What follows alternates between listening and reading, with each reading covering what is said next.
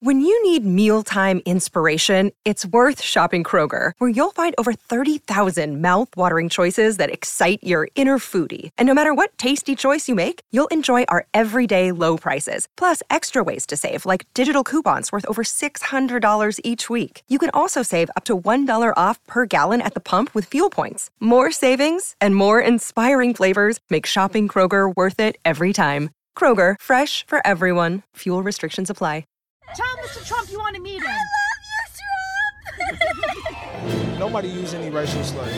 Nobody called me the N-word. It's microaggressions. He does not support Mexicans, not Jews, not Muslims, not blacks, no one but his own kind, the rich. When Trump says we'll lose our country, that's not just a, I mean, maybe he's being a little extreme.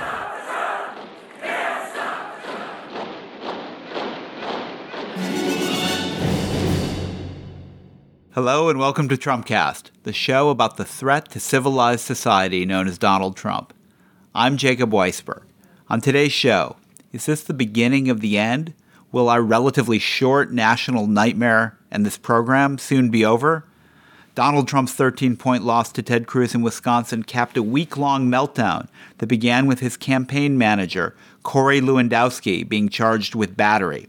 It continued with Trump refusing to say he wouldn't use nuclear weapons in Europe or the Middle East. And it wound up with Trump telling Chris Matthews on MSNBC that there has to be some form of punishment for women who have abortions. Pundits who underestimated Trump's potential have been a little hesitant to come out and state the obvious. Republicans have started to realize that they can't nominate Donald Trump not only because he'd be clobbered by Hillary Clinton, but because he'd drag Republicans down to defeat in other races. Women won't vote for a grotesque misogynist. African Americans and Latinos would turn out in force against an old school bigot. So if Trump doesn't win the nomination on the first ballot, he won't win it at all. And when you do the math, it's increasingly unlikely that he can win enough delegates to win on the first ballot. Today on the show, I'll talk to E.J. Dionne, the Washington Post columnist and political analyst who has come out and said it.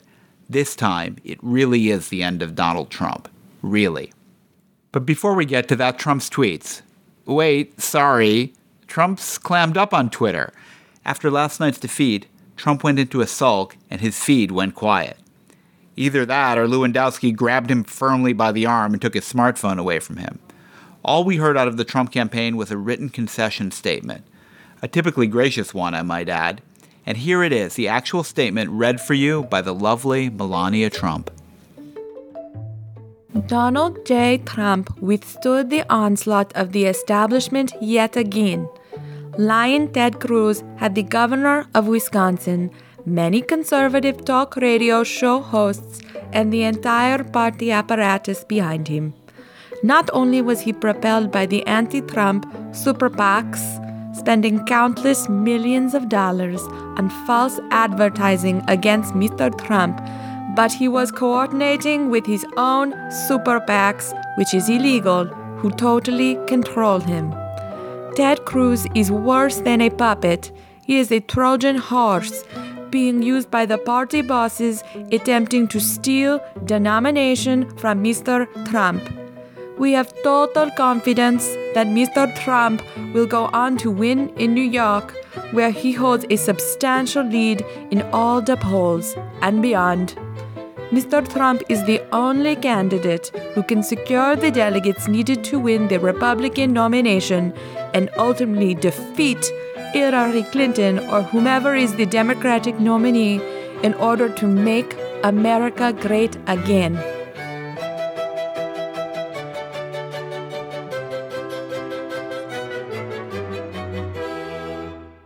My guest today is E.J. Dionne. He's a columnist for the Washington Post and a senior fellow at Brookings. He's also author of the new book, Why the Right Went Wrong Conservatism from Goldwater to the Tea Party and Beyond.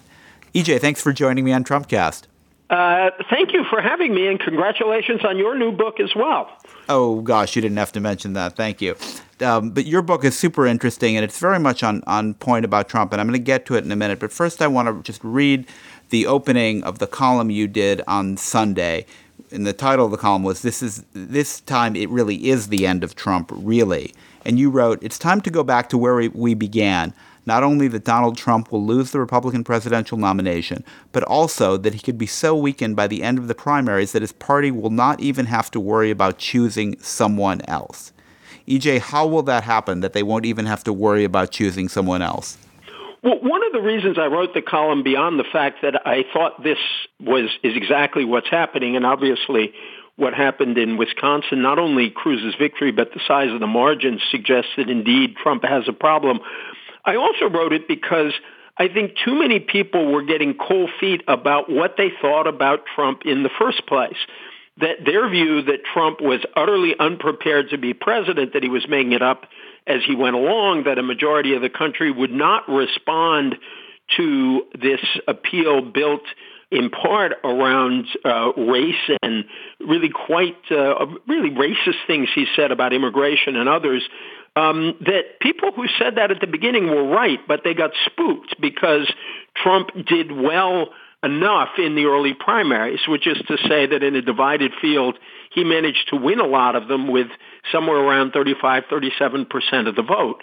And I, I quoted uh, the infinitely quotable Yogi Berra, who talked about the Yankees losing to the uh, Pittsburgh Pirates in 1960s in 1960 in the World Series by saying we made the wrong mistakes. And I feel that the wrong mistake now would be to overlearn the lesson of Trump's survival. So I think all these problems with his candidacy really have come to the fore in the last couple of weeks in a very uh, dramatic way. And uh, so I wrote that column for that reason, but I also wrote it because I think Democrats had been in a particularly good mood over the prospect of running against Donald Trump because I don't think there's any question that he would lose a general election badly. Women would prevent Donald Trump from being president. The polls have shown Hillary Clinton with leads from 21 to 27 percent over Trump. And they've got to start thinking about the idea that Trump uh, could actually fall apart much earlier than they would like, uh, which is to say between now and California. I think what we are looking at potentially uh, is another historic California primary that we had in 1964 when Barry Goldwater narrowly beat Nelson Rockefeller and took the Republican nomination and really transformed the Republican Party. Uh, we had another one in 1972 between uh, George McGovern and Hubert Humphrey. I think if Trump is losing the popular vote, uh, losing primaries rather, at the end of this process, it becomes much easier for Republicans to push him aside. Uh, because his main claim, and it's not an illegitimate claim that the guy who wins lots and lots of primaries uh, should get the nomination. That claim doesn't look as good if Trump is starting to lose primaries in the last part of the process. So, EJ, why do you think the worm is turning now, finally, after Trump's been putting this toxic stuff out for months, saying outrageous things? Why has he been indulged by the voters, and you could argue by the media to some extent, until the beginning of April and then collapse? Well, I think a couple of things. One is simply mechanical, which is that this is the first time that Trump is facing a narrower field. And secondly, that a lot of Republicans who really don't like Ted Cruz at all and wish uh, would like somebody else as their nominee, um, nonetheless saw Cruz yesterday and are likely to see him in some other uh, places as the person who can beat Trump. So, you know, even Lindsey Graham the, from uh, South Carolina, who basically said that uh, it, no one would do much if Trump were killed on the Senate floor, turned around and endorsed him because um, as the slogan goes uh, these days among many Republicans, they'd rather lose with Cruz in the fall than have the whole party upended by uh, Trump's uh, nomination. So I think that is part of it. Um, but I also think that when Trump was attacking particular figures in the party, even John McCain, and you know what he said about John McCain as a POW way back when was quite outrageous, or when he was attacking uh, Mexican immigrants in just outrageous language. Um, you know, both of those kind of fed his image as an anti-establishment guy, or in the case of the immigration remarks, as someone speaking for uh, that wing of the Republican Party of late, he has done things that even people who might agree with Trump on this or that uh, can't accept. I, I think going after Ted Cruz's wife um, just seemed way beyond the reasonable. And again, particularly I think among uh, women uh, voters, I mean, there's a lot that Trump does that's way beyond the reasonable, but I think this just really struck people. I think taking, depending on how you want to count, four or five positions on abortion within a few days just underscored in a very dramatic way that he hasn't really thought uh, very much of this stuff through. And I also think all of it came in a kind of concentrated uh, form. This was sort of Trump's unpreparedness in a concentrated form, and I really think it hit people. And lastly, a lot of Republicans are looking at these polls just like uh, political pundits are, and they're saying, my God, if we nominate this guy, we might face a disaster. And while I don't think electability is number one in the eyes of most voters, I think the prospect of an electoral catastrophe does affect people in the Republican rank and file, which is why Cruz in Wisconsin was able to get votes from people who probably didn't like him all that much, but saw him as a better alternative. So EJ, if you're if you're right about Trump going down, and I think you are, uh, what does the what does the the fading Trump look like? I mean, injured animals are dangerous. You know, they kind of lash out and bite, and you don't want to get too close to them. And already last night, I saw the Trump statement was you know was it was classic Trump, but he said you know he accused uh, Cruz of trying to steal the nomination for him, and it was just all of this vituperation uh, that was seemed even a little over the top even for him. But I mean, what is the what does the end look like?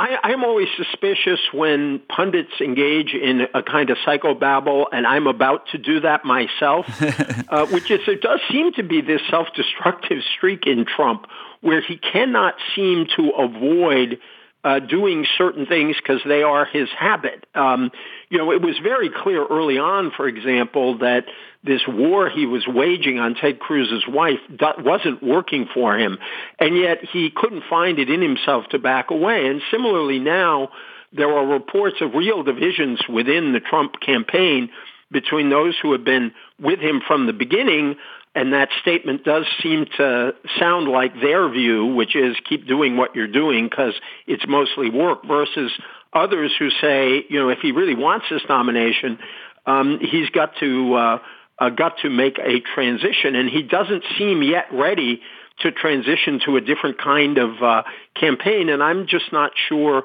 uh, that he has it in him.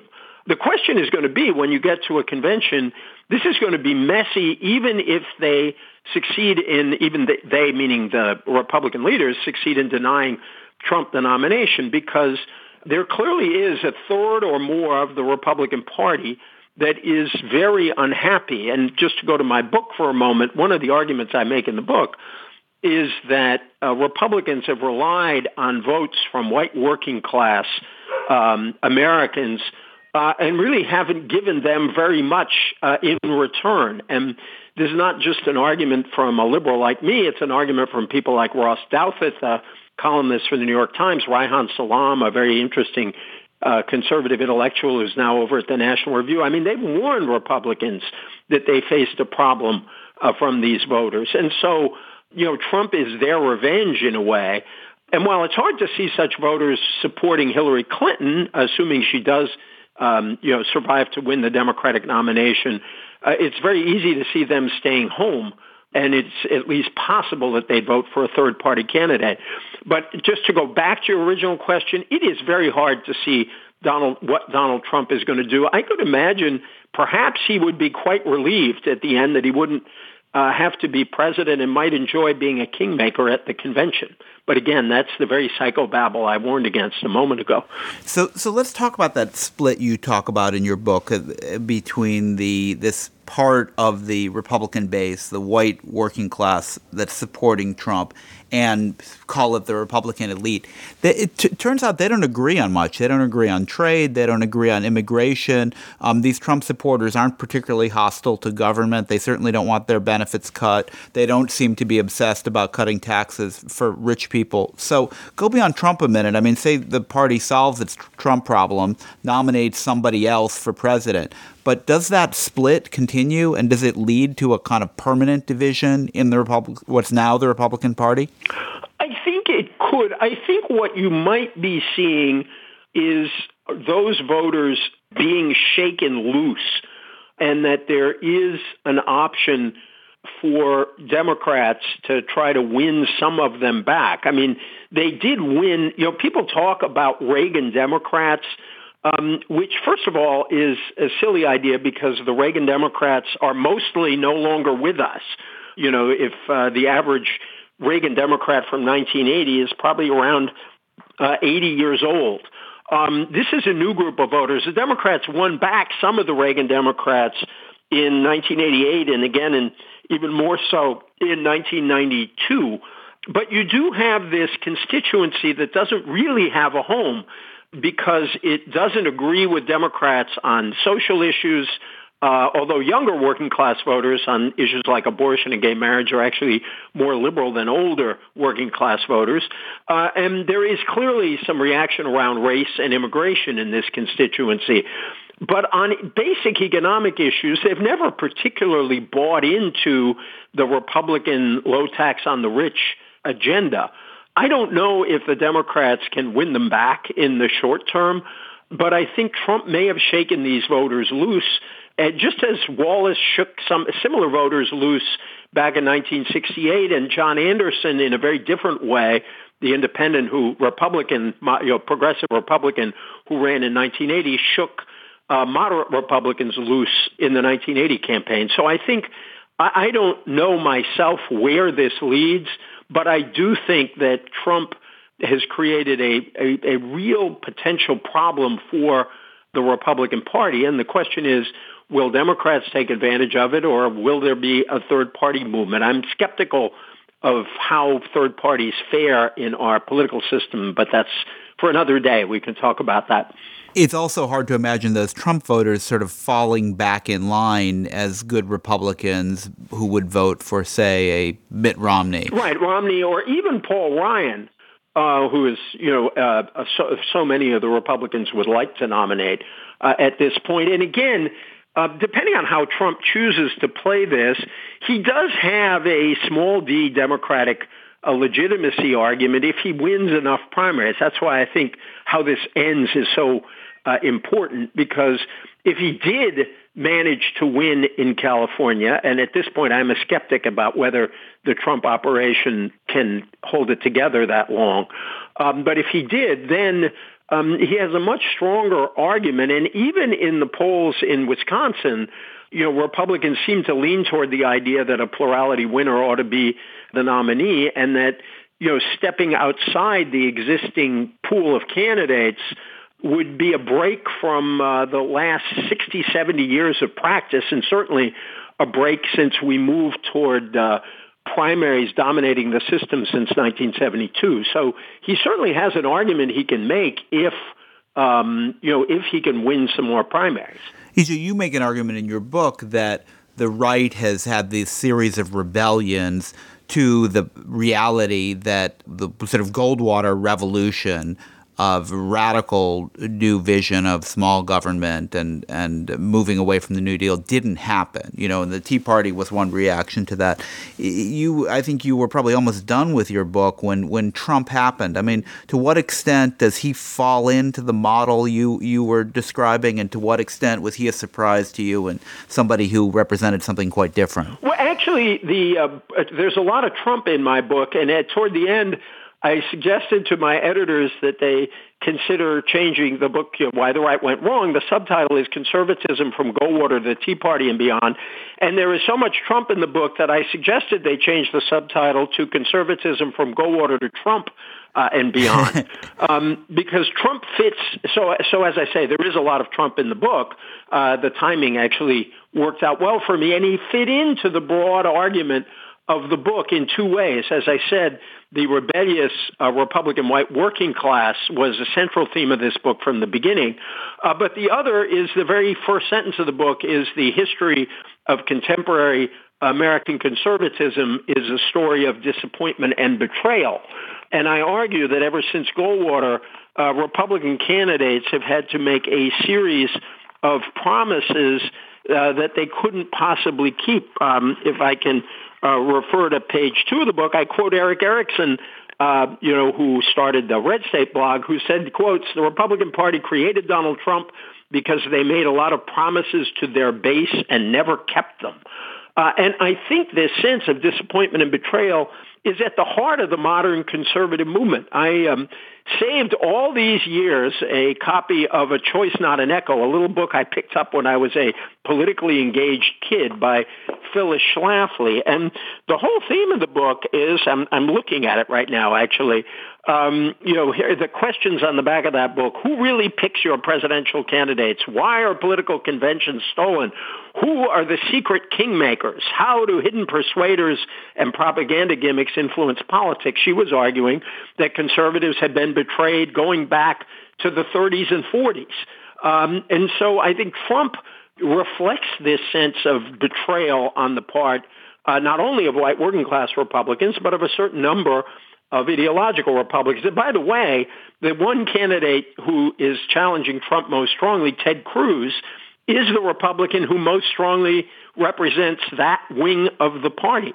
And when he attacks the Washington cartel, it's updated language from a choice, not an echo. So, EJ, let me just ask you about the the role of the pundits here. And I think uh, realistically, when people say pundit, they're thinking about you. Uh, but the you know the pundits have gotten a lot of a lot of blame for not seeing Trump coming, for not predicting him, for not calling him, for not uh, estimating the full scale of it. And you said in that that piece I quoted at the beginning never mind that. That doesn't mean we should hold back now. I mean, do you think the pundits have kind of been cowed in a way that's now encouraging people to hold back from describing how much the sort of Trump phenomenon is subsiding, basically because they slash we were so wrong before? Well, first of all, I'm, since I can be fairly called a pundit, I should probably be careful about uh, uh, sweeping attacks on that class of people. I mean, I think two things can be true at the same time, uh, which is, on the one hand, what was right about the initial reaction to Trump is that he was a clownish kind of figure who was clearly unprepared to be president. And I think that was right then, and that we are seeing that uh, uh, right now. And that if anything, um, and this has been talked about a great deal, the media went out of their way to give enormous attention uh, to Trump. He got way more free media, as we call it, than uh, anybody else. Um, and so, but I, I think that the initial impulse was correct. What what I think was missed, which is partly why I wrote this book, is that there has been a radicalization in the Republican Party and in the Republican electorate that made a candidacy like Trump possible.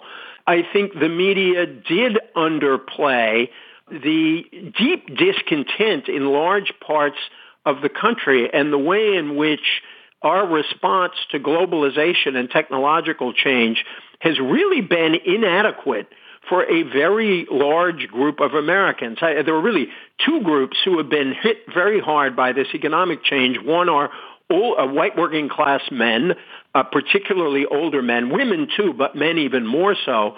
And one of the most chilling uh, reports we have seen was a um, report about rising suicide rates among older uh, older men, particularly those without college degrees. They are really hurting. And if Trump does nothing else but to call our attention to this, uh, he will have done something useful for the republic. Uh, the other group hurt by deindustrialization has been uh, have been African Americans in the inner city. The uh, great uh, William J. Wilson, in his great book uh, "When Work Disappears," wrote about that a long time ago.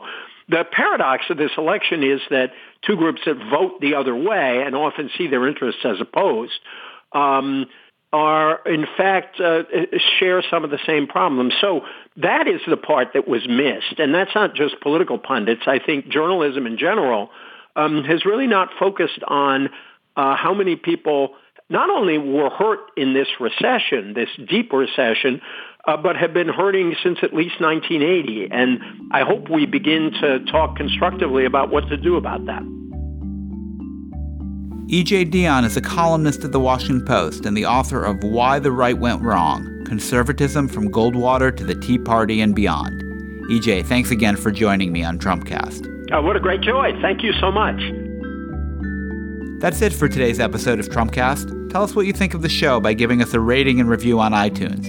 And don't forget to hit subscribe while you're there to get the latest episode as soon as it releases. Hey, are you a strategic thinker who loves Slate? Come work with Slate's editors to develop plans for expanding our coverage and audience. Apply to be our Director of Strategy and Audience Development at slate.com slash strategy. That's slate.com slash strategy. Trumpcast is produced by Henry Molofsky and Jason DeLeon. Slate's executive producer is Steve Lickteig. Andy Bowers is our chief content officer. Special thanks to Ava Lubell, who played Melania. And today, I'll go out with a clip from The Howard Stern Show. Here's the context. I saw this on BuzzFeed yesterday. Around the time of his breakup with Marla Maples, Trump put out the story that he was dating the model Carla Bruni, who later married Nicolas Sarkozy, the president of France. Trump even called up reporters pretending that he was a PR man for Mr. Trump, putting out the story. In fact, he and Carla Bruni had only met once at a charity event, and when she heard that he was putting out the story that they'd been dating, she called him an obvious lunatic. Here's Trump's version of the story on Howard Stern. I'm Jacob Weisberg. Talk to you on the next edition of Trumpcast. Did you date was, her? Did you date her? May I say no comment? no. Could I do, let me just say no comment. I'm trying to be a diplomat for this country. I don't want to be criticizing the First Lady of France. Hey, but are you shocked that this guy has fallen? So, he's a uh, coxman. How, how, why I'm, she... I, I'm a little surprised, but it sounds to me like he's smitten. He's not a chess man. He's not into the world of chess. She's flat as a board? Uh... What is she, an A cup? You maybe what what comes before A? A minus. Huh?